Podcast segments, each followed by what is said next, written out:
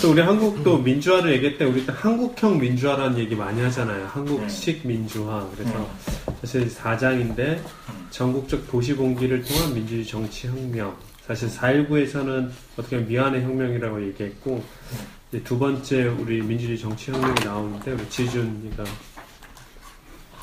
네 간단하게 선머리를 해볼게요. 4장 이제 한국형 민주화 해놓고 소재가 전국적 도시 봉기를 통한 민주주의 정치 혁명. 어, 이렇게 해서 사실 이 장에서는 그런 뭐 처음에 이제 민주화의 보편성과 특수성에 대한 거 간단하게 언급하고 어 이제 5.16부터 시작해서 어 87년 6월 어 민주 항쟁까지의 그어 민주화 운동의 어떤 그런 역사들을 그냥 이렇게 쭉 꼼꼼하게 기록하고 있는 장인데요. 어, 아까 뭐 그런 욕망들을 받아서 이제 그런 어떤 산업화 동력이 어떤 그런 물질의 결핍들을 이제 해결해 줬다면 어 이제 그런 어떤 외부적인 강제와 제도의 억압을 벗어나서 자유와 존엄을 찾으려는 욕망, 민주주의에 대한 어떤 그런 욕망들이 어 발현하기 시작했다. 어 이제 이렇게 얘기하면서 민주화가 뭐냐, 어 민주화 운동이 뭐냐 이러면서 어, 민주화는 전제 정치 또는 독재 체제를 민주주의 체제로 바꾸는 거다. 어, 그래서 민주화를 이루기 위한 개별적, 집단적 노력과 행동이 민주화 운동이다. 이제 어, 이렇게 얘기를 해요. 그러면서 어, 민주주의와 독재를 나누는 기준을 명확하게 해야 된다. 이 민주화를 설명하기 위해서.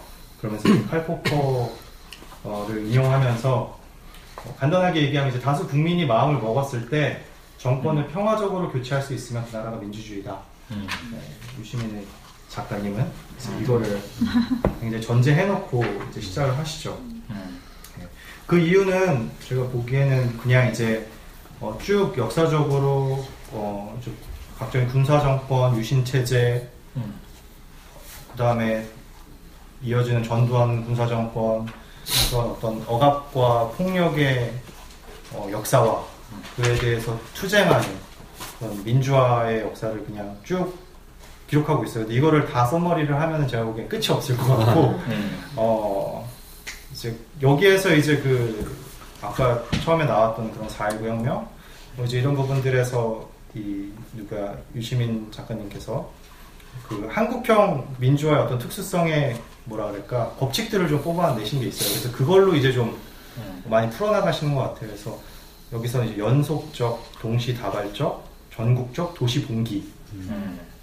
이제 그 민주화 운동의 그 시민들이 저항권을 발휘하는 어, 그런 방식 어, 이, 런 방식일 때 성공적이었다. 음. 어, 이러면서 이제 3.16 얘기하시고 어, 그다음에 4.19 어, 그다음에 6월 항쟁 이 세 가지를 성공한 혁명 음. 어, 이렇게 얘기를 하시죠.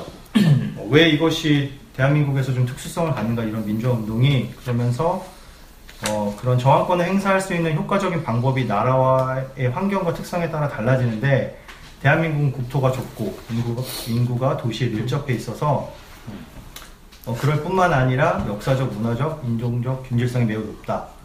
네, 그리고 어, 뭐 우리가 뭐 중국과 베트남, 중남미처럼 어떤 특정 지역을 근거로 삼아갖고 장기 항전을 벌일 수 있는 것도 아니고 음. 뭐 중동 국가처럼 인정, 인적 국가들이 있어서 무제, 무쟁 투쟁을 할 수도 있는 것도 아니고 어, 그 국가 자체가 굉장히 그 군과 경찰력들을 장악하고 있기 때문에 이런 데서는 아까 얘기한 그 연속적, 동시다발적, 전국적 도시공기가 어, 우리나라에 맞는 어떤 민주화운동의 특수성이다. 음. 예, 그러면서 이제 얘기를 쭉 풀어나가는 거죠.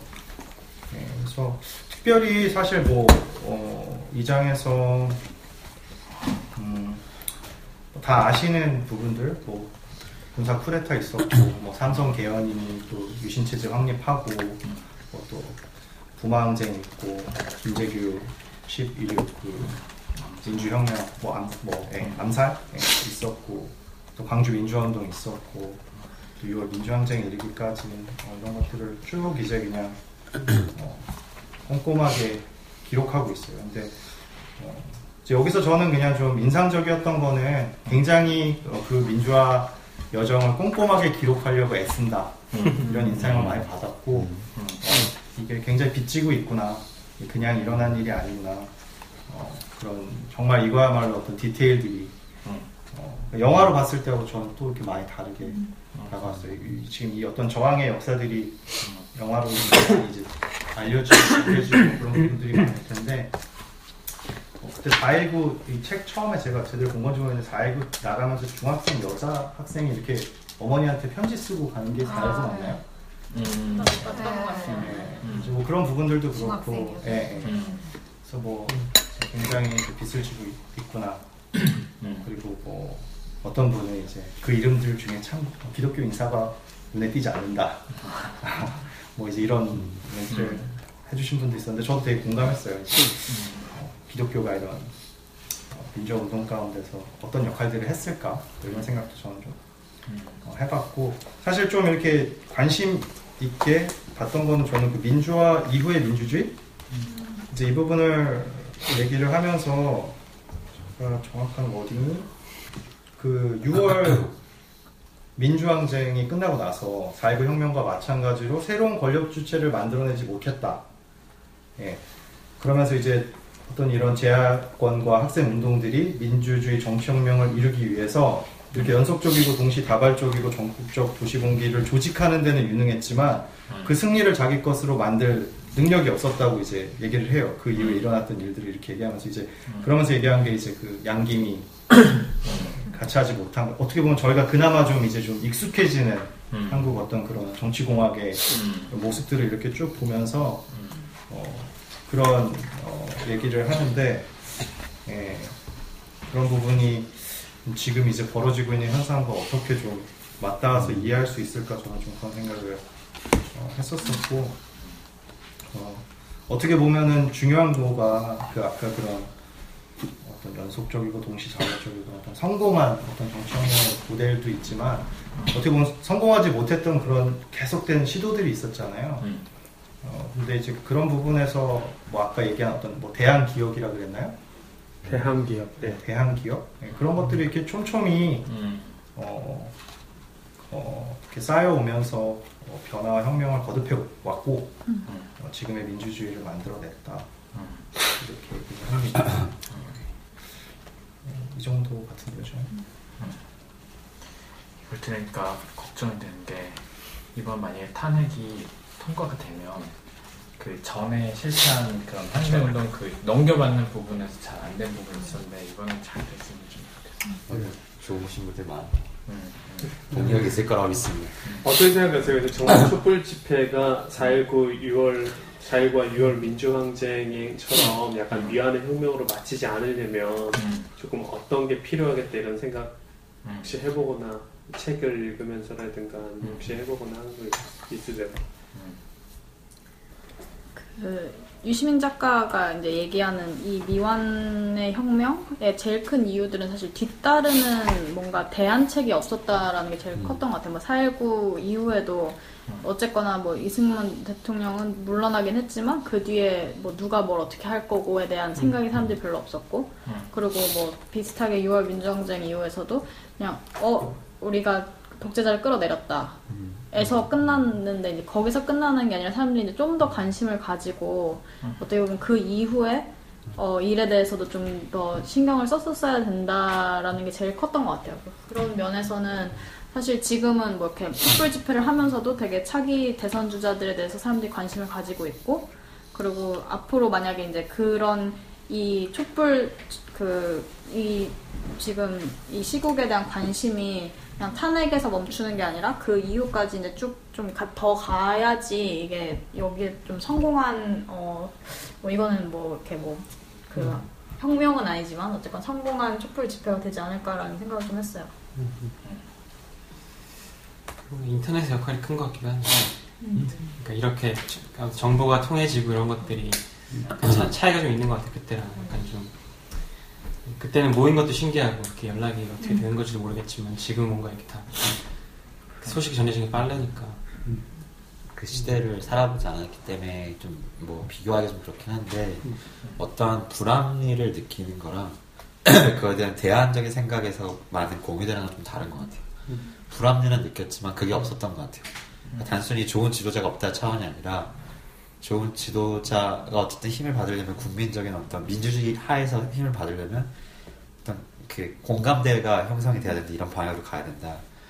지금 게 옳지 않다는 거가 더 강했던 것 같고 지금은 그래도 좀 사람들이 많이 그런 어떠한 모습이어야 된다 우리가 어, 그런 거에 대한 생각이 좀 제 생각에는 있어 보이거든요. 그래서 근데 아직도 좀 부족하다는 생각은 좀 많이 들어요. 그러니까 뭐 그냥 예를 들어서 저 제 나이 때 친구들의 그 관심과 집중도에 대해서 보면은 초반에는 되게 막 아, 이게 뭐야 이러고 되게 관심 많이 가지다가 되게 시간이 지나니까 점점 뭐 그 그래서 결국 뭐 탄핵 되겠지 뭐 약간 이러고 많은 그런 경우들 되게 많이 봐서 물론 이제 관심을 가지는 사람들도 있지만은 음. 그래서 이게 정말 사람들이 노력해서 집중해서 이거를 이렇게 뭐지 이거에 이렇게 집중하지 않으면은 쉬- 손쉽게 옛날처럼 그렇게 실패한 혁명이 될 수도 있겠다는 생각도 좀 들어요.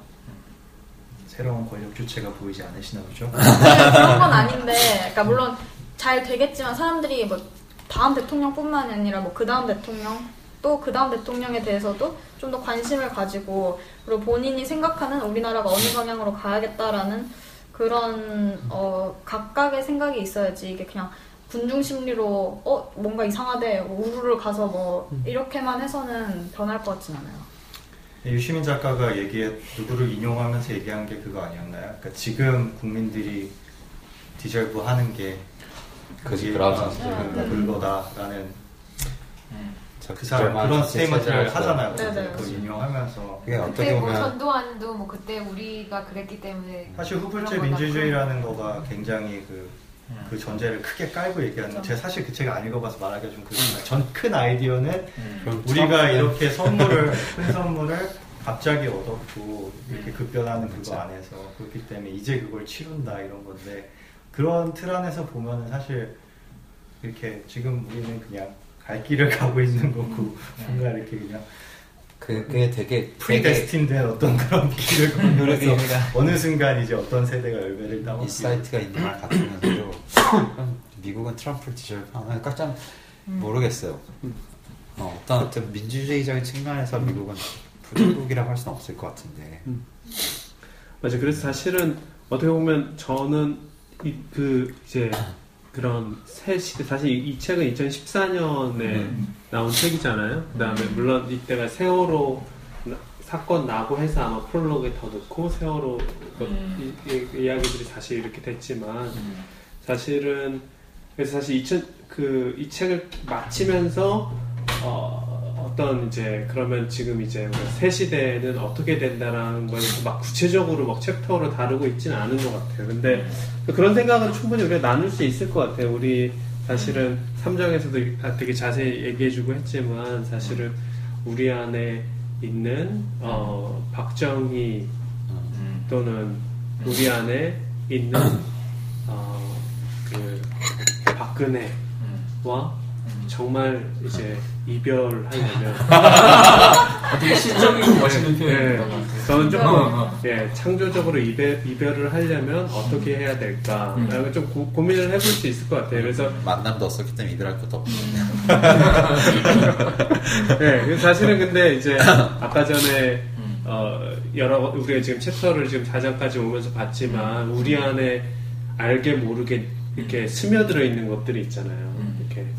뭔가를 결, 성공을 위해서는 어떤 방법이나 어떤 것들을 다 어, 수단 방법을 가지지 않고 한다라는 것도 된다라는 것도 아니면 다른 사람과 아니 우리가 그 어, 개인적으로 이- 지금 얘기하는 어떤 그 뭐 우리 안에 박근혜는 사실 박근혜와 카톡 박근혜 대통령과 카톡하는 사이여서 제가 사귀었어요. 그런 게 아니라 우리가 대, 대한민국을 통해서 자라왔고 또 어떻게든 직간접적으로 계속 영향을 받고 있기 때문에 그 속에서 우리 안에 있는 그런 모습들과 어떻게 이별할 수 있을까. 사실은 탄핵을 하면 정치적으로 이제 결정되지만 사실 새 시대 또 새 사회를 꿈꾼다면 사실은 그런 것들과 그런 정신들과 옛 정신들과 좀 이렇게 이별하고 조금 그것들을 좀 잘 돌이켜보는 시간이 좀 필요하지 않을까 저는 좀 그렇게 생각이 들어요. 그래도 한 가지 희망은 항상 정치가 국민 수준을 못 쫓아와서 그러긴 한데 촛불 보면서 또 국민들의 수준은 많이 앞서가고 있구나. 그거는 음, 전 사실 사장을 보면서 약간 반성? 때 깨달았던 게 음, 우리 사실은 아까 얘기했던 그 국민들의 수준에 맞는 지도자를 음, 한다고 했는데 이러한 모습을 보면 음, 사실은 우리는 사실 국민들의 수준이 더 높지 않았다는 거 음, 저는 생각하게 된 것 같아요. 음, 음, 그러니까 음, 촛불 같은 건 우리가 실제 이제 우리가 음, 와닿게 이렇게 뭐 사람들이 그런 열정 모여갖고 그렇게 음. 보여주는 모습이 음. 어떻게 보면 이 시- 시대에도 있었다는 거잖아요. 그것도 음. 중앙 집권되지 않고 곳곳에 보였다는 거는 음, 어느 중앙 타워에 샜다기보다는 음, 많은 사람들의 그런 의지가 있었고 그런 음. 모습이 드러났다는 거죠. 되게 음. 약간 음, 그 시대를 좀 폄하했던 것 같아서 되게 음. 들었던 것 같아요. 음. 오히려 그때부터 음.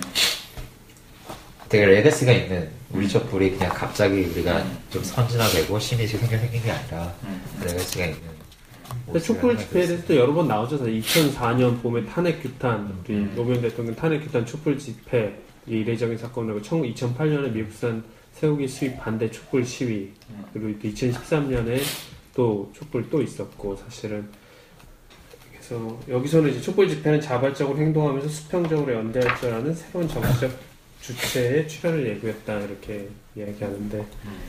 예. 근데 실은 뭐 그 전부터도 뭐 광주에서 있었던 민주화 운동이라던가 이때도 음. 사람들은 어떻게 보면 좀 더 그 시민의식을 가지고 평화적으로 시위를 하려고 음. 했던 거를 대항을 국가에서 어쨌거나 더 잘못을 한 거잖아요. 그런- 그런 의미에서 지금 우리나라에서 이렇게 평화적으로 어떻게 뭐 탄핵까지 뭐 갈, 가게 되겠지만 가게 바랍니다. 아직까지 결정은 안 났으니까.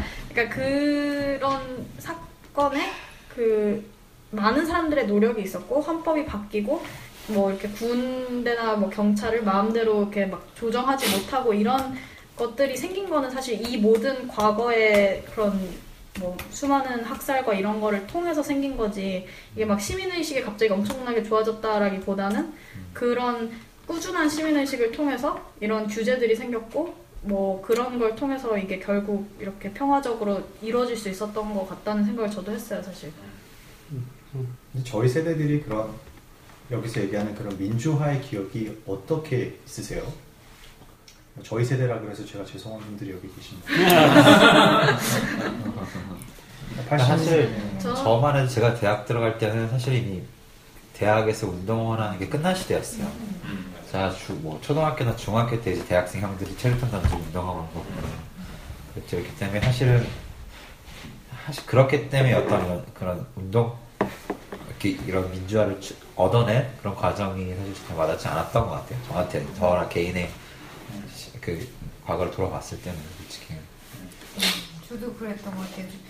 그뭐 되게 음 뭐 열사도 있었고 죽은 사람도 있었고 분신한 사람도 있었다 뭐 이런 글을 많이 읽었지만 막 이렇게 와닿 정말로 와닿진 않았던 것 같은데 이 글에 자기의 그 경험을 이렇게 쓰면서 그 사장 맞죠? 이렇게 자, 되게 죽을 각오를 하고 그 서울역에 가서 의연한 마음으로. 네, 가고 막 그러는 거 있고 뭐 자기 아무것도 모르는 후배들에 대해서 이렇게 걱정하고 이러는 거 보니까 그 시대 운동 그 민주화 운동 했던 사람들의 그런 거를 조금 더 느낄 수 있었던 것 같아요. 사실 유시민은 PDNL로 그 대표되는 그거 전이죠. 전 세대였고 그 다음에 이제 사실은 PDNL로 대표되는 그 대학생들의 그거는 이제 학생 운동은 사실 1996년도에 마무리가 됐죠. 연대에서 이제 하면서 연대 사- 사태를 통해서 이제 마- 그냥 끝났죠. 그냥 더 이상 시민들의 지지를 얻지 못하고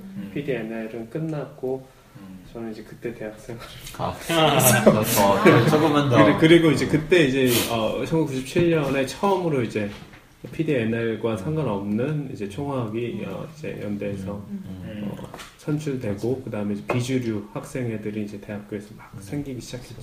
저 98학번인데 그 한 번도 없었던 것 같아요. 그런 뭐 음, 아마 평탄하고 1998년부터는 전혀 경험하지 못했고 그리고 약간 학생회 하면 약간 이런 오히려 동아리 같은 성격이 있었지 뭔가 연예인들 부르고 프로파간다를 갖고 그치면서 약간 일꾼 같은 개념이 더 강했던 것 같아요. 뭔가 쟁취할 게 없었죠 사실은 이제 많이 누리 어떻게 누린 세대라고 할 수 있죠 그런 노무현 선거 때는 기억이 되게 많이 나는 것 같아요.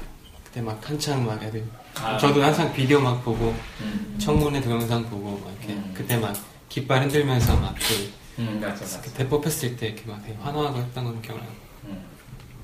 저 같은 경우는 처음 기억나는 대통령이 김대중 대통령이어가지고 음. 사실 별 그런 거와 음. 기, 그게 연관이 없었던 것 같아요. 그냥 책에서 읽었던 되게 옛날 일이라는 음. 생각이 더 강했는데 전 사실 여기 이거 읽으면서 연도를 보면서 좀 많이 놀랐어요. 막 음. 90년대 초반까지도 이런 일들이 있었구나라는 음. 사- 음, 거에 되게 좀 놀랐던 것 같아요. 음. 사실 놀랄 일들이 5장 6장이 진짜 많죠. 우리가 저는 뭐 너무 많아가지고 사실 5장 6장 조금 더 해보죠. 그래서 네. 5장은 5장은 이제 사회 문화의 급직기적 변화, 이제 단세계 병영에서 다양성의 광장으로 네, 수호. 네.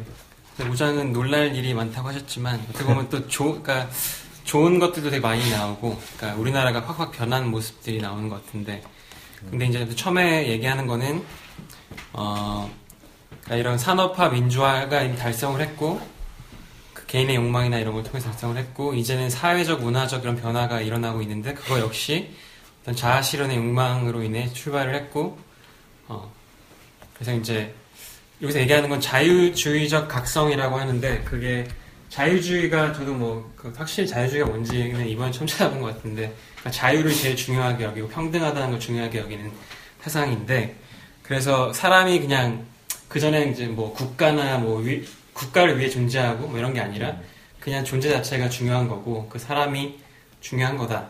그래서 그런 각성이 일어난 거는 어떻게 보면 그런 저출산 고령화라는 인구 구성의 변화가 영향을 많이 준 걸 수도 있다. 왜냐하면 그 전에는 사람이 너무 많으니까 그렇게 사람도 너무 많고 경제적으로도 못 살고 하니까 그런 생각 많이 못 하다가 이제 사람이 희소해지고 자기를 중요하게 생각하게 되면서 또 남도 더 중요하게 여기게 되고 뭐 그러다 보니까 이제 더 개성이나 이런 걸 존중하는 시대가 온 것 같다고 했는데 네, 그건 이제 지금의 모습이고 처음에 그 중간 단계에는 어쨌든 나라가 그 이제 병영의 모습인데 아직 이제 그 난, 난민촌의 모습에다가 병영으로 넘어왔는데 병영에서 이제 뭔가 컨트롤을 하고 군기를 잡아야 되, 니까 북한에 대한 적개심이나 조국 근대화를 개인의 일- 일- 인생의 목표랑 일치를 시켜서 어, 그 나중에 나오는 게 뭐 조국과 민족의 무궁한 영광을 위하여 몸과 마음을 맞춰 충성을 그거 바뀌었다는 네, 거. 네 바뀌었대요. 저희 어렸을 때 계속 이렇게 애국가 볼 때마다 국기에 대한 맹세 했던 것 같은데, 어, 바뀌었어요? 네. 네, 뭐 이렇게 대한민국의 뭐 영광을 위하여 막 아니 뭐 자유와 자유와 네. 응, 그걸 뭐몇 마디가 들어갔어요. 네, 친헌법적인 걸 바뀌었다고. 그러니까 약간 이거는 위헌이라고, 그러니까 국가에 대해서 이렇게 완전 복종, 희생을 바라는 네. 막 그런 내용이었는데 조금 더. 음. 몸과 마음을 바치라는 거는 뭐 개인의 자유지 그냥 세금만 내면 되지 음. 그러니까 국가를 위해서 몸과 마음을 바치라는 게 말이 되냐 약간 이런 게 자유 이런 게 약간 자유주의적 사상인 것 같고 음. 네, 그래서 거기 처음에는 이제 막, 어, 그니까 뭐 그런 게 나와요. 뭐 기생충, 박멸. 그러니까 우리나라 옛날엔 80%가 기생충을 들고 있, 갖고 살았는데, 뭐 화장실 갈 때마다 기생충을 보기도 하고, 그래서 건강, 밥도 잘못 먹는데, 기생충들이 건강을 뺏어가고, 그래서 이제 그때 대변 검사 같은 거 시작해서 저희도 어렸을 때 학교에 뭐 가져가는 기억이 있는 것 같아요. 그래서 뭐 샘플 가져가서 점심시간에 다 나오라고 그래가지고, 뭐 그렇게 먹이고 그러니까 뭔가 되게 조직적으로 잘 된 것 같아요. 뭔가 검사 결과가. 네, 그래서 제게 이렇게 나오기도 하고. 네. 서로 빌리고. 아 그러네요. 서로 빌. 음, 강아지 거 가지고 여기다 깜빡하고 네, 아버지 거. 맞아. 지금 생각하면 다 그냥 옛날 추억인데 그때는 어떻게 안 보면 했었어요? 되게 체면 안 해봤어요? 네, 한 번도 안 해봤어요. 초등학교 했던 거. 네, 소변 검사 했는데 체변.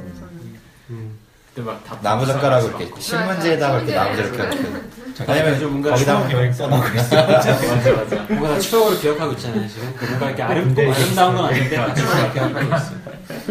그래서 또 이제 뭐 어, 교육 같은 면 교육 같은 면에서도 되게 이렇게 네, 그런 가족을 그러니까 약간 사람을 그러니까 그 전에는 이제 막 일곱 여덟 명씩 낳는데 점점 이렇게 국가에서 출산을 억제하는 정책을 너무 잘해가지고 그러니까 이게 확 줄어가지고 나중에 또 지금은 이제 장려로 바뀌었는데 네, 그러니까 뭐 일을 너무 잘한 것 같아요 우리나라 사람들이 보건들을 네, 뭔가 이렇게 기생충도 팍팍팍 떨어지고 그 숫자가 네 그리고 또 한 개 하나 더 한 게 이제 나무 심기인데 그 전에는 몇 년, 그러니까 그때만 해도 한 70년대만 해도 산에 가면 나무 하나도 없었대요. 그러니까 다 음. 나무가 없었는데 지금은 어디가 나무 너무 많아서 갈 수가 없는데 그때는 나무가 없어서 음. 할수 있었던 게 돈이 많이 드니까 국민들 동원해서 이제 아뭐 식목일도 별로 안 되나? 네, 노래를 부르면서 뭐 나무 가서 심자 이렇게 동원해서 네, 새마을 운동 이런 거 이렇게 국민 동원하는 것들.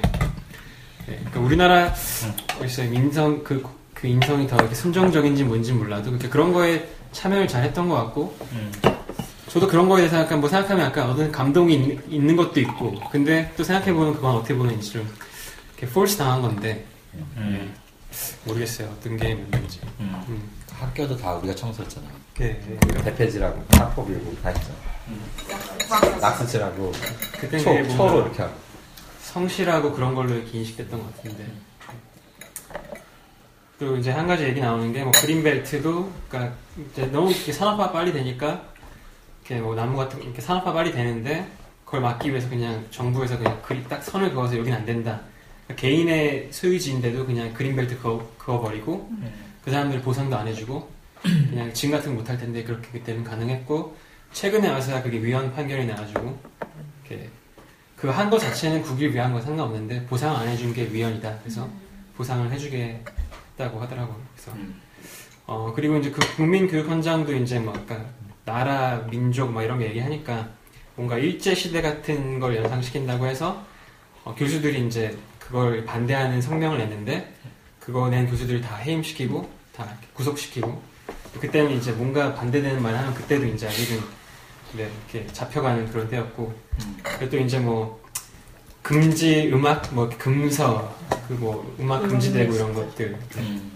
많았, 많았는데 뭐 어떤 책은 딱 한쪽 변증법에 대해 얘기를 했다고 해서 그러니까 무림 무협진데도 변증법에 대한 얘기를 쉬었다고 해서 변증법은 마르크스주의랑 연결이 된다고 해서 금지된 책도 있고 그 과학혁명의 구조라고 그거는 우리 잘 아는 패러다임에 대한 얘기 책인데 혁명이라는 단어가 들어간 것 때문에 음. 금서로 돼가지고 못 가지고 왔고 그러니까 되게 또 어떤 책은 사회주의 책 사회주의 책인데도 Capital이라는 이름이 들어갔기 때문에 그냥 속여서 가져올 수 있었고 그러니까 뭐 내용을 잘 모르니까 그냥 네. 그러니까 그런 식으로 되게 좀 에피소드 참 그런 것들이 웃지 못할 일들이 많았고 네. 반면 또 정부에서 이제 그런 국민들을 좀 행복하게 하기 위해서 뭐 스포츠나 스포츠, 섹스 그리고 뭐 하나 뭐였죠? 좀뭐 그러니까 그런 스크린. 스크린 네, 그런 식으로 약간 영화 뭐 에로 영화도 많이 나오고 프로야구도 출범하고 이제 약간.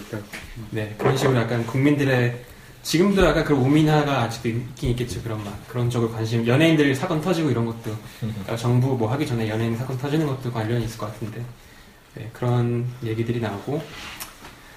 음 그래서 네 그래서 저는 아 그래서 그 다음에 이제 얘기 나오는 게 이제 전태일 전태일 씨 얘기가 나오는데 이게 이게 아마 저는 그래서 제일 인상 깊었던 것 같은데 그때 이제 노동자들이 이제 막 그 약간 경제 발전과도 연관이 있을 텐데 노동자들이 뭐 그 여자들이 하루 16시간씩 일을 하고 처우도 되게 안 좋고 그랬는데 그 전- 전태일이라는 사람이 자기는 자기는 그나마 그 중에서 잘 이렇게 돈 잘 버는 재난사였는데 그 사람들을 이렇게 도와주기 위해서 이렇게 법을 공부하고 어, 자기는 자- 책도 잘 못 읽고 해서 이제 뭐 바보회라는 걸 만들어서 이렇게 공부를 같이 하고 어, 그러다가 그걸 이제 항의를 했는데 완전 무시를 당한 거죠 이제.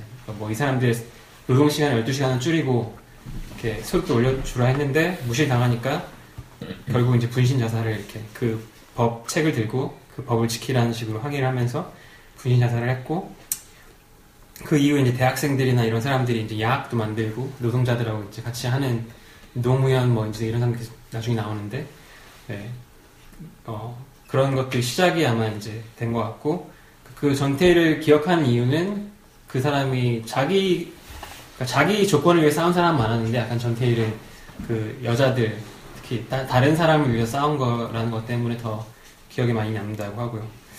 음, 또 그다음에 문, 이렇게 어떤 소년이 수은 공장에서 일을 하다가 뭐 2주 만에 병에 걸려서 죽은 사건도 있었고 그러니까 그런 사건들이 그때마다 이제 기업들은 어떻게든 보상 안 하려고 하고 예, 그 이제 뭐 나중에 노무현이 이렇게 청문 노무현 대통령이 전 대통령이 청문회에서 이렇게 뭐 삼성한테 따지는 뭐 대기업한테 따지는 장면이 기, 억이 남는데 그러니까 왜 그 보상 안 해주냐 로비는 그 열심히 하면서 보상 안 해주냐 뭐 이런 게 있는데 뭐 그런 것들이 이제 그때 계속 이제 문제가 됐던 것 같고 예, 그래서 어, 음, 그런 일들이 있으면서 이제는 나라가 그 안보 국가에서 복지 국가로 조금씩 나아가고 있다.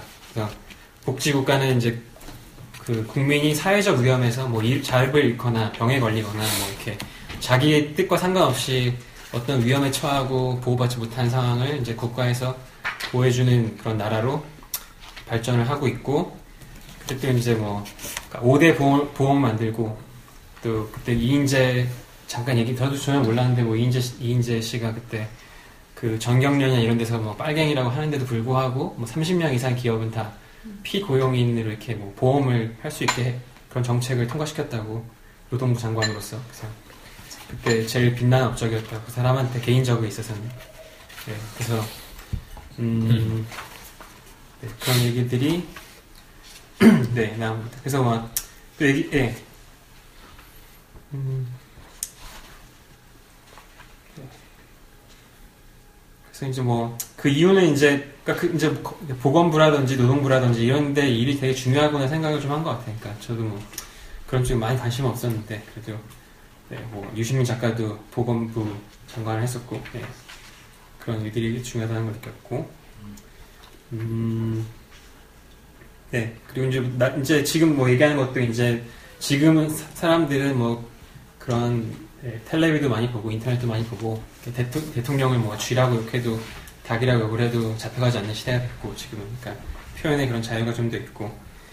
네, 그러니까 확실히 그때보다는 훨씬 좋은 세상이다. 얘기하는 것 같습니다. 사실 복지의 문제는 지금도 뭐 미국이든 한국이든 대선에서 가장 가장 그 첨예한 이슈 사실 복, 복지를 어떻게 하느냐에 따라서 사실 큰 네, 보면 막 프로그램이 생기잖아요. 이렇게 뭐 이렇게 뭐 이거를 도와주기 위해서 이런 프로그램이 생기고 뭐 그러니까 그게 맞는 건지는 모르겠고 그러니까 계속 패치를 계속 하는 것 같은데 네, 그게 맞는 건지 뭐 어떤 좀 더 근본적인 시스템이 있어야 되는 건지 모르겠지만 너무 막 프로그램이 많은 것 같아요. 뭐, 그러니까 이번에 이재명 씨도 계속 얘기하는 게 무슨 뭐 청년 뭐 프로그램이 많잖아요. 뭐 누구는 뭐 도와주고 누구는 뭐 도와주고 그렇게 하다 보면 꼭 빵꾸 나는 게 생길 테니까 어떤 사람은 못 받고. 그래요. 우리 6장으로 넘어갈까요? 우리 남북관계 70년. 사실 우리나라에서는, 사실 한국에서는 빨갱이라고 이렇게 한번 되면은 이제 진짜 옴짝달 싹 할 수 없는 그런 건데, 사실은 남북관계 70년 거짓 혁명과 거짓 공포의 적대적 공존. 현지. 와, 이거 어제 하려고 오늘 먹네. 어제 급하게 부탁을 받고 아 진짜? 어, 정우영이 잘하구나. 그또 그 부탁을 받고 나서 보니까 되게 무거운 토픽이더라고요. 그래가지고 좀 걱정이 되긴 하는데 아무튼 에이스네, 에이스. 아니요 그런 건 아니고. 처음 시작은 그 레드 콤플렉스라고 하는 거에서 좀 설명을 해요. 그 우리나라가 분단 국가고 또 이념이 다른 두 개의 국가로 나뉘어 있기 때문에 그 사실 되게 북한에 대한 공포가 많은데 실제로 뭐 전쟁도 한 번 치렀고 그리고 뭐 지금도 계속해서 뭐 미사일이니 핵실험이니 이렇게 하고 있고 그래서 북한에 대한 공포가 많은데 사실 우리나라에서는 북한보다 더 무서운 게 그 북한 편을 드는 배신자로 낙인 찍히는 거라고 하, 더라고요. 그래서 이제 뭐 빨갱이라는 뭐 단어라던가 뭐 잡, 요즘은 뭐 종북, 뭐 잡발 뭐 이렇게 많이 부르는데 그래서 이제 이런 거를 또 이제 규제하기 위해서 뭐 많은 기관들이 있고 뭐 경찰청, 대공관이 뭐, 뭐 국정원이니 뭐 이런 많은 기관들이 또 이제 간척 잡기 위해서 되게 많이 노력을 하고 있고 어 그래서 우리나라에서는 사실 북한 편을 드는 이 배신자가 되는 것에 대한 되게 큰 거부감, 어 공포가 있고 그래서 사람들이 어 스스로 어, 자기의 자유, 자기의 양심을 혼납하면서까지 약간 이런 어, 권리 박탈을 묵인하는 그런 현상을 어, 레드 콤플렉스라고 어, 작가는 규정을 하더라고요. 그래서 그거에 대한 예 하나로 이제 국민보도연맹 사건에서 얘기를 하는데 이제 49년에 세운 단체인데 이게 뭐냐면은 뭐 북한에 있었던 거나 원래 공산당을 지지하던 사람들을 좀 더 이제 수용하고 이 사람들을 어, 교육시키기 위해서 만든, 단, 만든 단체인데 그 북한이 쳐들어오면서 그 당시 이제 서울에 남아있던 그 어, 국, 국, 국민보도연맹 이 사람들을 결국 이 사람들이 북한과 어, 북한에 붙어서 어, 다시 원래 공산당으로 돌아갔다라고 어, 얘기를 하고 거기서 직결 처분을 하는 뭐 그런 사건에 대해서 어, 연극을 하면서 국민들이 어, 본인이 살기 위해서 본, 그, 그런 사람들을 옹호하지 않고 어, 되게 많은 어, 문제점들이 있음에도 불구하고 그걸 용인하는 거에 대해서 이제 한 가지 예를 들었어요.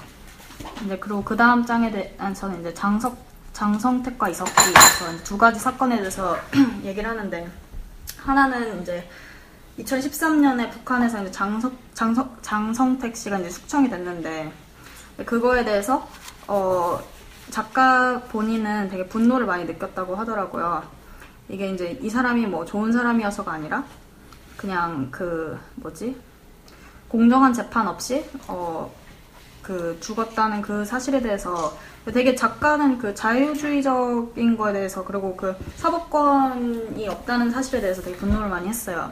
그러면서 이 사건이 어, 우리나라에서 어, 많은 또 간첩들에 대해서 이제 어, 한 거랑 별로 그렇게 다르지 않다라고 얘기를 하더라고요. 그, 그 일례로 든 사건이 이제 이석기 씨 사건인데, 그, 우리나라에서는 이제 무죄 추정의 원칙이 어, 있음에도 불구하고, 국정, 검찰, 그리고 집권당, 어, 또 언론도 심지어는 그냥 비슷하게 이미 결론을 정해놓고, 어, 그 결, 결론을 정해놓고 이제 시작한 사건이라는 거에 대해서 어, 되게 많은 어, 분노를 느꼈고, 또 이것이 이제 공포감을 부, 부추기는 안보 마케팅이라는 얘기를 했어요. 어, 그러면서 이제 우리나라가 어떻게 보면은, 어, 그 당시 이제, 어, 뭐, 옛날에 이제 병영 국가였을 때, 어, 그리고 이제 북한은 지금도 이제 전체주의 국가인데, 둘 다 그 이념의 통일성을 굉장히 중요하게 생각을 했어요. 그래서, 어, 이제 남과 북이 둘 다 이제 적대적 공동, 공존 관계를 구축을 했고, 어, 지금도 전체주의 국가인 북한은 아직도 그것을 유지를 하고 있지만 우리나라에서는 이제 좀그 어, 도가 줄었다라는 얘기를 했고요. 어, 그 다음에 넘어가서 이제 그 다시 이제 70년대부터 뭐 90년대까지 있었던 어, 많은 조작, 어, 간첩 조작 사건에 대해서 이제 좀 얘기를 해요.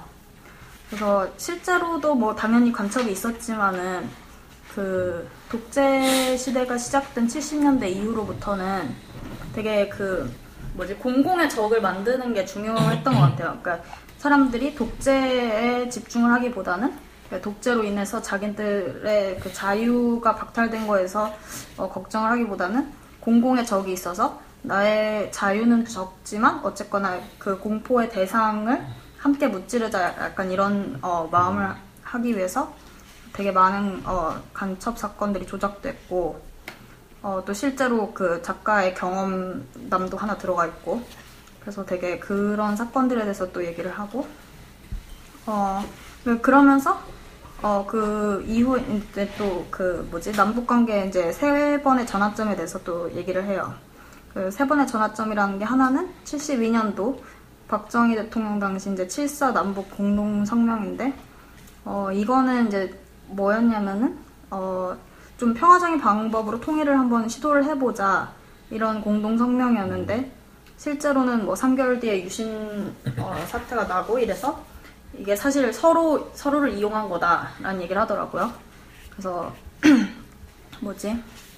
어 이게 딱히 정말 이렇게 하기 위해서 공동 성명을 했다기보다는 국민들에게 약간 희망을 주고 어 그래서 자기네들의 그런 정권의 이미지를 이미지 메이킹을 좀 하고 그래서 이제 서로가 서로를 약간 이용했던 공동 성명이었다면은 어, 91년도에 있었던 남북 기본 합의서에서는 좀더 어, 구체적으로 이제 한반도 비핵화에 대해서 얘기를 하고 그래서 미군 핵무기를 실제로 어, 철수를 했고 또 북미 북일 관계 뭐 정상화 뭐 다른 판문점 뭐 남북 연락 사무소 설치도 하고 이상가족 어, 이상가족 왕래라던가 상봉이라던가 이런 거에 대해서도 좀 논의를 했던 어, 합의서였고 그리고 그 이후에 실제로 이제 그 1998년도 어, 유명한 어, 6.15 6.15 공동선언에서는 어, 이제 뭐 금강산 가- 관광이라던가 개성공단 어, 이런 것도 좀 이뤄지고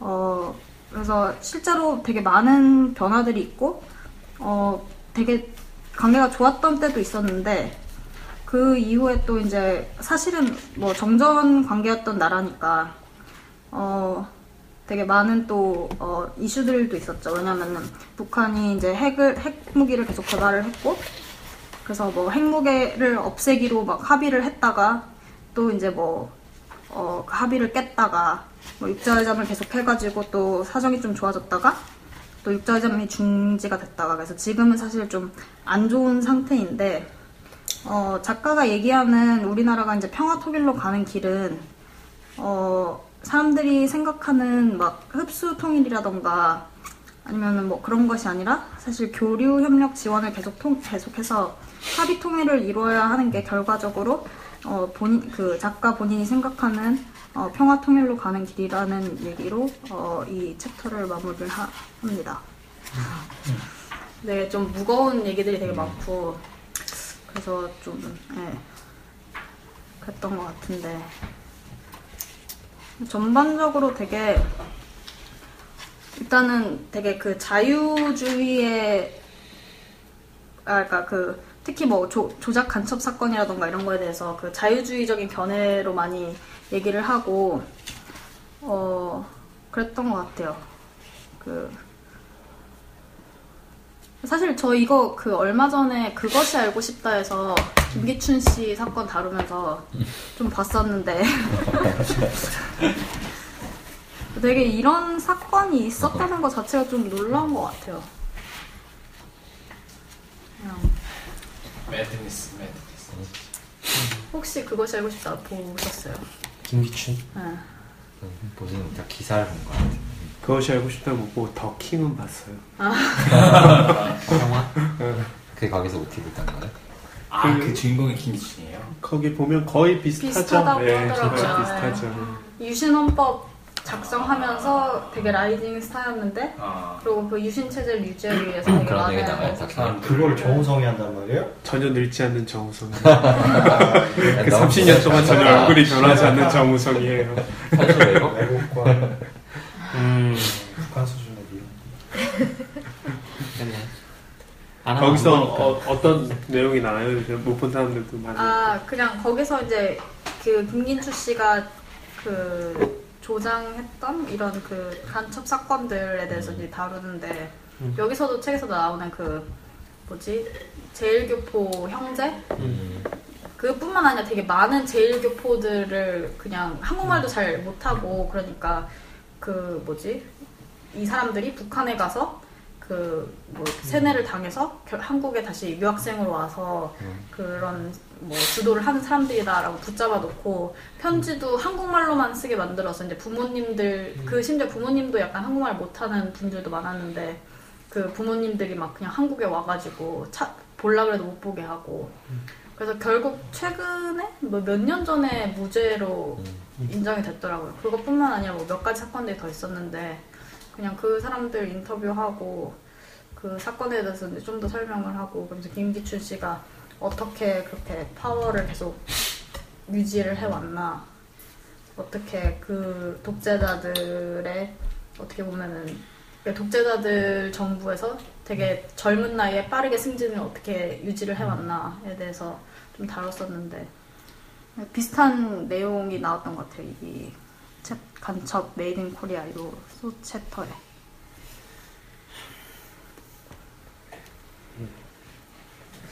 입장이 워낙 어, 너무 다양한 정말. 음. 네. 지금도 이것 때문에 에너지 소비 너무 큰 것 같아요. 그런 뭐만 좀 하자고 하면은 맞아요. 좌파다. 아직도 지금 막 음. 6.25가 끝난 지가 지금도 10년이 지금 박근혜 탄핵은 다 중국 중국 좌파를 하고 있다. 지금 이게 통하나? 그 탄핵 반대하는 들 가서 그런 얘기 하고 있잖아 거기 정치인들 북한 초대하면 어떡하니?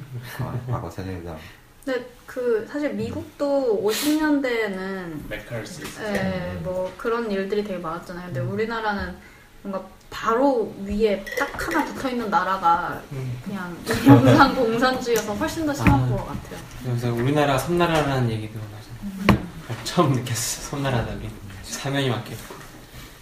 일본이 섬나라가 아니고. 근데 그 시대를 관통한 사람들이 아직 많이 살아계시기 때문에 그게 먹히니까 하는 거겠죠 사실. 다른 사람들 입장에서는. 음, 쓰는 사람들 나쁜 사람들이면. 근데 디그리가 되게 많이 나뉘지 않나요? 그러니까 예를 들면 지금 유시민 작가가 음, 어, 얘기하는 평화 통일의 어떤 어, 방식이 이게 다 동의하세요? 그런 그런 지속적인 지원과 음. 우리를 통한 그러니까 이 무슨 어, 뭐 우리가 붉게 물들고 막 조카 통일해서 막 이런 것까지는 아니더라도 저는 그게 어, 조금 더 세밀하게 들여다볼 필요가 있는 것 같거든요. 얘기가 시작되면 실제로 그렇게 되, 고 물론 이제 너무 색깔론으로 가서 얘기 자체가 안 되는 것들이 있지만 그런 부분들은 뭐 어떻게 생각하시는지 저는 궁금해요 사실. 생각 못하고 뭐, 근데 이제. 지금 지금 얘기하는 민주화라는 게 이제 굉장히 뭐 상식적인 거라는 음. 그런 제가 뭐 누구 캠프에서 따온 건 아니고 그런 얘기를 많이 들은 것 같아요. 상식이 통하는 거 뭐 이러는데 그거를 가지고 같이 얘기할 수 있는 정도가 됐으면 좋겠다를 얘기하는 것 같아요. 저는. 근데 그러려면 좀 아직 많이 그쵸. 남은 것 같아요. 네. 그게 막 당장 될 것 같지도 않고. 네, 그런 의미에서 저는 이 톤이 전반적인 톤이 책에 굉장히 이제 양쪽을 다 위로하면서 가려는 그런 톤을 좀 견지하시는 게 아닌가. 신앙이네. 다 많이 지쳤지. 심지어 이게 그 전에 나온 책이잖아요. 세월호랑 그 지금 시국 전. 여기서 한국 교회는 뭐 어디, 어디 있었을까요? 교회랑 되게 연관 있을 것 같아요. 아쉬운 아쉬운 점 중에 하나죠. 아, 모르겠어요. 방공. 아, 아니, 크리스찬.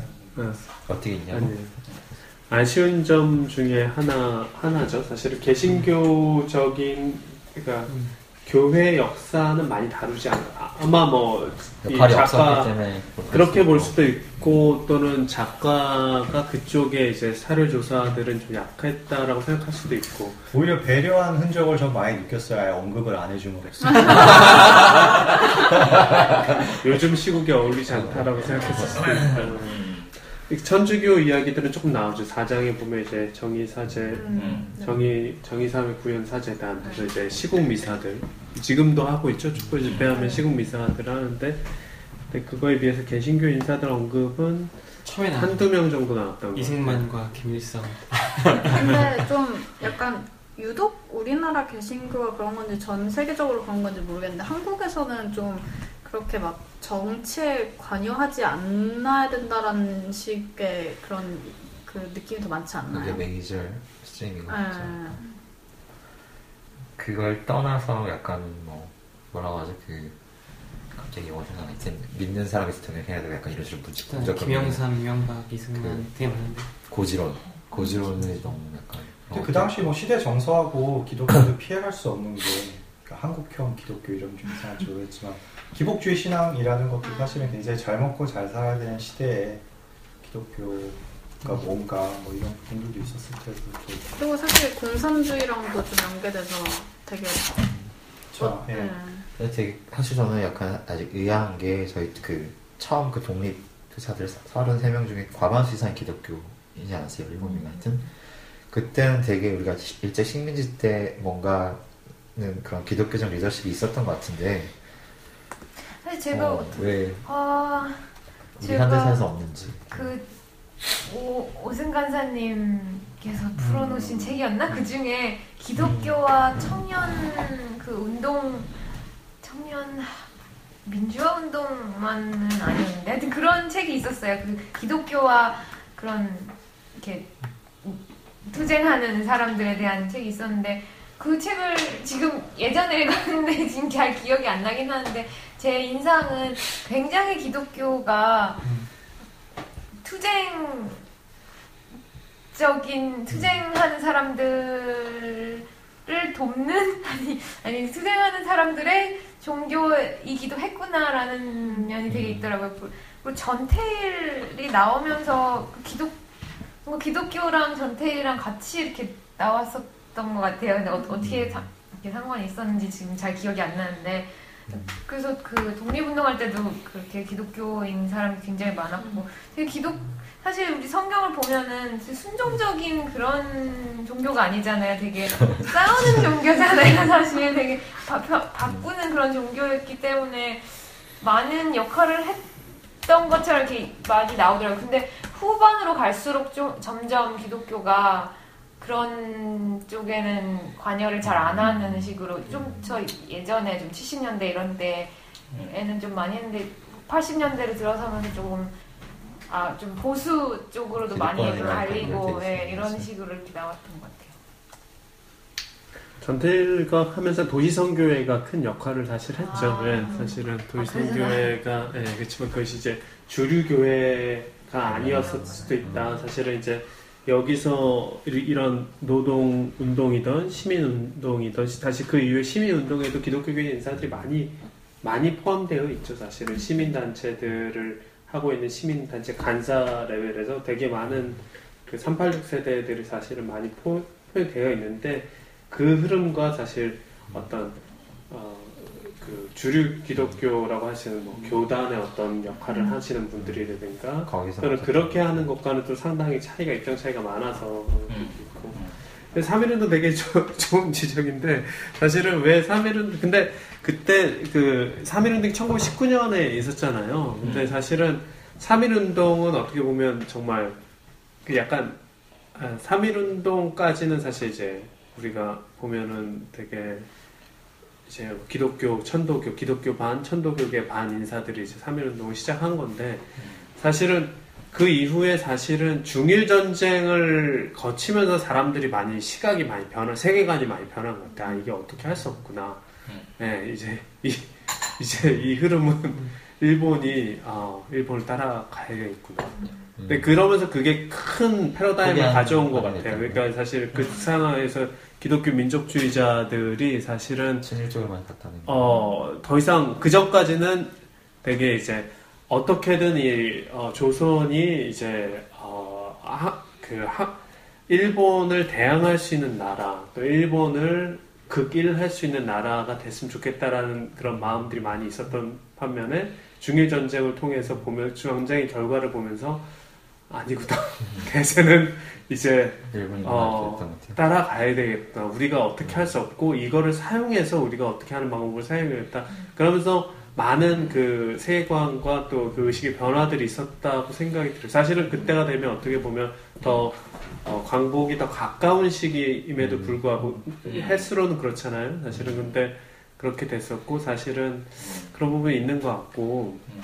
그래서 아까 전에 그 이제 교회가 한국 교회만 그러냐 뭐 그 정치에 대해서 언급을 이제 잘 썼는데 사실 우리가 흔히 알고 있는 되게 흔히 이제 되게 존경하고 많이 추모하는 한경진 목사님 같은 경우에도 사실은 개신교가 한국에 잘 뿌리내릴 수 있도록 큰 역할을 했다고 하지만 그분의 흑역사 중에 하나가 사실 어, 사실 우리 촛불 집회하면서 그런 로마 13장 이런 거에 대해 해석에 있어서 어, 과연 이제 설교집들에 보면은 예전에는 이제 일본이 중일 전쟁에서 지고 일본이 패망할 때는 왜냐면 일본이 하나님 나라가 아니었기 때문에 그랬다라고 했지만 그 전에는 한 7년 전에는 아 우리가 그 일본에 순종하는 것이 어떻다 순종하는 것이 우리 이 심, 그렇다라는 그런 논리들을 이제 가져오고 그러니까 그 같은 본문에 대한 해석들이 계속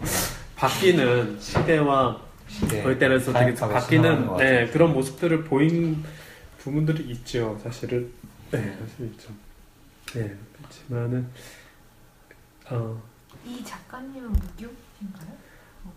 어, 기독교는 아닐 것 아직. 교회에서 예. 얼굴을 봤다는 이야기 네. 들은 적은 없어요 기독교는 아니신 것 같아요. 성경 얘기하긴 하는데 네, 네, 좀 가인과 아벨 얘기. 아, 네, 네. 어, 반, 오, 예, 반감을 약간 이승만 이런 네. 반감을 가지고 있는 네. 이런 이명박 뭐 그렇지. 대통령도 뭐. 김영삼들 약간 아쉬운 점 또 뭐 혹시 아쉬운 점 책을 읽으면서 좀 이게 아쉬웠다 뭐 이런 게 있- 유시민 작가님이 정계를 떠난 게 좀 아쉬워요. 어, 이제 돌아도 되실 정도의 내공이 되신 것 같아요. 뭔가 이렇게 아. 이렇게 아. 역- 역사를 보실 수 있다는 것 자체가 네. 좀 이런 글을 쓸수 있다는 자체가 예. 네. 또 책과 음. 음, 또 그런 아쉬운 점. 예. 뭔- 뭔가 어쨌든 사실 사람이 어떤 어떤 perspective 갖기 위해서 한쪽에 발을 디뎌야 되지만 상대 진영에 대한 어떤 이해를 할 수 있는 건 사실 쉬운 건 아니잖아요. 음, 음, 그래서 그런 관점을 되게 준 책인 것 같고 음, 음. 그래서 그런 아쉬움. 지금 한, 한교안 총리 그분도 완전 전도사님이시고 맞아요. 누구예요? 네, 황교안 좀 지금 대통령 권한대행 권한대행. 신학하시고 아, 그 사람 아, 전도사. 아, 전도사 그- 출신이세요? 그 전, 그니까 신학을 했, 신학에서 전도사가 됐고 우리 김정환 간사님이 옛날에 그분 때문에 막 이렇게 그러니까 그 기독교 학생 활동을 이렇게 소개시켜 주시고 그런 분이거든요. 그랬어. 그 왜, 서석구 서석구 변호사님은 항상 맞아. 법정에서 기도를 하시잖아요. 아 진짜? 아, 우리 우리는 너무 정 기독 통대사. 제가 에필로그를 어, 잠깐 이제 하, 서머리 하고 예, 예, 예, 마치면 좋을 것 같아요. 네, 에필로그가 사실 세월호의 비극, 우리 안의 미래. 그래서 사실 저는 개인적으로 아, 여기서 이렇게 시작해 에필로그. 이 책은 지난 55년의 대한민국 역사에 대한 빠짐없는 기록이 아니라 내가 그 시대에서 주목할 가치가 있다고 판단한 사실들에 대한 기록이다. 그래서 세월호 사건은 와우 아파트 붕괴, 대연각 빌딩 화재, 서해 페리호 침몰, 성수대교와 삼풍 백화점 붕괴, 대구 지하철 참사와 본질적으로 동일한 것이다. 배가 전복된 근본적 원인은 제어하지 못한 탐욕과 부정, 부패였다. 그렇게 많은 생명이 희생당한 직접적 원인은 선장과 승무원들의 무능과 무책임이었지만 그 배후에는 넓고 깊은 구조적 원인이 놓여 있었다. 사람이 아니라 돈을 섬기는 제도와 행태, 문화와 간행이었다. 사실 예. 사실 저는 개인적으로 이 뭐야 이 책을 읽으면서 가장 그때 이제 이제 가족 휴가 한다고 배 위에 있었는데 어, 저는 이 부분에서 진짜 어우 저는 진짜 머리를 맞은 것 같은 저런 그게 많이 들었어요. 사실 저는 되게 제 자신에 대한 어떤 반성들로 이 책을 읽기 시작했던 것 같아요. 사실은 제가 어 이게 사실 이 세월호 희생자들을 생각하면서 어 이게 이, 이 우리 이 최근에 있었던 이 속에서 이 사회적 약자를 이게 학생들이잖아요. 사실은 죽음으로 내몬 거에 대해서 내가 이렇게 생각 심각하게 생각하지 않았다라는 것 때문에 되게 제가 어 이거 이 아까 전에 뭐 재벌 이런 얘기도 했지만 사실 그랜저 속에 우리가 사회 주도청이 이렇게 되게 누적돼서 죄악을 범한 것도 있을 뿐만 아니라 이렇게 사회적 약자가 도저히 자기 억울함을 얘기할 수 없는 거잖아요. 그 다음에 더 이상 어, 우리가 왜 죽었는지 아니면 뭐. 도대체 그거에 대해서 이유도 알 수 없는. 사실 그런 걸 보면서 첫 번째는 이제 제가 아, 2014년에 있었던 거에 대해서 내가 지금까지 이렇게 이렇게 민감하지 못하게 있었나라는 반성이 되게 컸었고 저는 그냥 진짜 이걸 이걸 아침에 이제 혼자 이렇게 이렇게, 밥 먹으러 간다고 이렇게 커피를 주세요. 이렇게 하고 기다리는 이 부분을 보다가 너무 해가지고 이 책을 났어요. 그러니까 아 내가 내가 왜 삼국지 보다 그렇죠. 내가 왜 이렇게 어. 그래서 제가 아까 전에 이제 사실은 그 우리 안에 박근혜와 창조적 이별이 좀 필요하다라고 생각했던 게 사실은 사람이 아니라 돈을 섬기는 제도와 행태, 문화와 관행 사실은 또 그 다음에도 많이 있는데 사실은 사람보다 돈을 먼저 섬기는 물신 숭배 의식과 부패 문화 이런 것들 사실은 이런 것들을 되게 많이 고민하게 된 것 같아 사실은 그리고 저, 저는 조금 그러면서 어예 그러면서 이제 좀 그 휴가 시간이 시작을 계속 읽으면서 좀 휴가 시간에 되게 그 한 12월 말이고 해서 되게 역사에 우리 지금 이제 많은 변화들이 되게 있었던 시간이에요. 근데 이제 배 위에 있으니까 좀 분리돼서 이제 보이는 시간이에요. 그게 되게 답답하기도 하고 내가 너무 창피하기도 하고 어 이게 2년이나 지난 거에 대해서 그렇게 그렇게 이렇게 크게 내가 다가오지 못했다라는 것들 되게 많이 돌이켜 보게 되고 그러면서 조금 짧게는 이렇게 탄핵이고 좀 멀게는 아까 전에 이제 지준이가 통일한국에 대해서 어떤 모델들 어떤 것들을 이제 보냐라고 생각 얘기했는데 사실 그런 약간 희망도 조금 보였던 시간들이었어요. 사실은 마지막에 이제 마지막 이렇게 얘기해요. 여기서 이제 어 이제 프롤로그에서 나는 2012년 대통령 선거에서 표출된 세대 간의 투표 성향 차이가 산업화 세력과 민주화 세력의 정치적 대립을 넘어서는 철학적 문화적 분립이자 역사 의식의 대립이라고 주장했다. 기성세대를 사로잡은 것은 욕망 그리고 물질적 풍요에 대한 욕망과 분단 상황의 강요한 대북 증오와 공포감이었다. 이게 사실 우리가 이별해야 되는 것들이죠, 사실. 음. 그런데 젊은 세대는 그들보다 더 강하게 자기 존중과 자아 실현의 욕망 그리고 타인의 고통과 슬픔에 대한 공감에 끌린다. 대한민국이라는 공동체의 앞날에 무엇인가 진보적인 변화가 찾아들려면 그 동력은 이들 젊은 세대가 지닌 고차원적 욕망과 공감의 능력일 것이다. 세월호 사고로 희생된 아이들의 부모는 대부분 40대였다. 그래서 40대 시민들은 그들의 슬픔과 아픔에 더 예민하게 공감하고 공명할 수 있을, 있을, 있었는지도 모른다. 나는 그 시대가 그 세대가 2014년 4월 16일 이후 느꼈던 아픈 연민과 슬픈 공감을 언제까지나 잊지 않기를 바란다. 그래서 저도 40대 가까워서 그런지 모르겠지만 저는 약간 조금 그러면서 조금 그 다음에 집에 와서 1월 지나면서 이렇게 이거를 보면서는 아 이 이러한 40대는 제가 맨날 옥승 형한테 영폴이라고 구리타보다 폴이가 아니면 영폴이라고 한 젊은 40대라고 얘기하는데 이 40대하고 2030, 20, 30대가 함께하는 그런 것들이 어떡하면 보면은 이제 그런 아까 얘기했던 창조적 이별 그리고 새 시대에 대한 소망을 조금 이렇게 꾸려갈 수 있지 않을까 고민과 생각들을 좀 할 수 있지 않을까 그런 조금 희망이 보였어요. 그러면서 좀 옆을 보니까 저는 개인적으로 제가 생활하는 커뮤니티들이 다 영포리와 2030이 있더라고요. 교회도 그렇고. 심지어 회사도 옮겨서 그런지 회사도 스타트업으로 옮겨서 회사도 그렇고 뭐 제가 그러니까 여기 베이에서 있고 또는 뭐 다르게 있는 모든 조직들이 다 그런 경우가 많더라고 저는요. 네, 그래서 사실은 아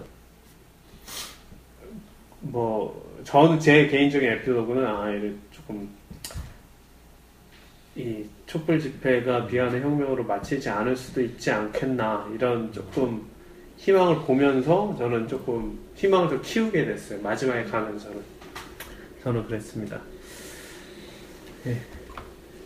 그걸 마치기 전에 예, 뭐 정말 내용이 길어가지고 오늘 예, 할수 있는 거야 진짜 거의 저희가 2 시간 넘게 했어요.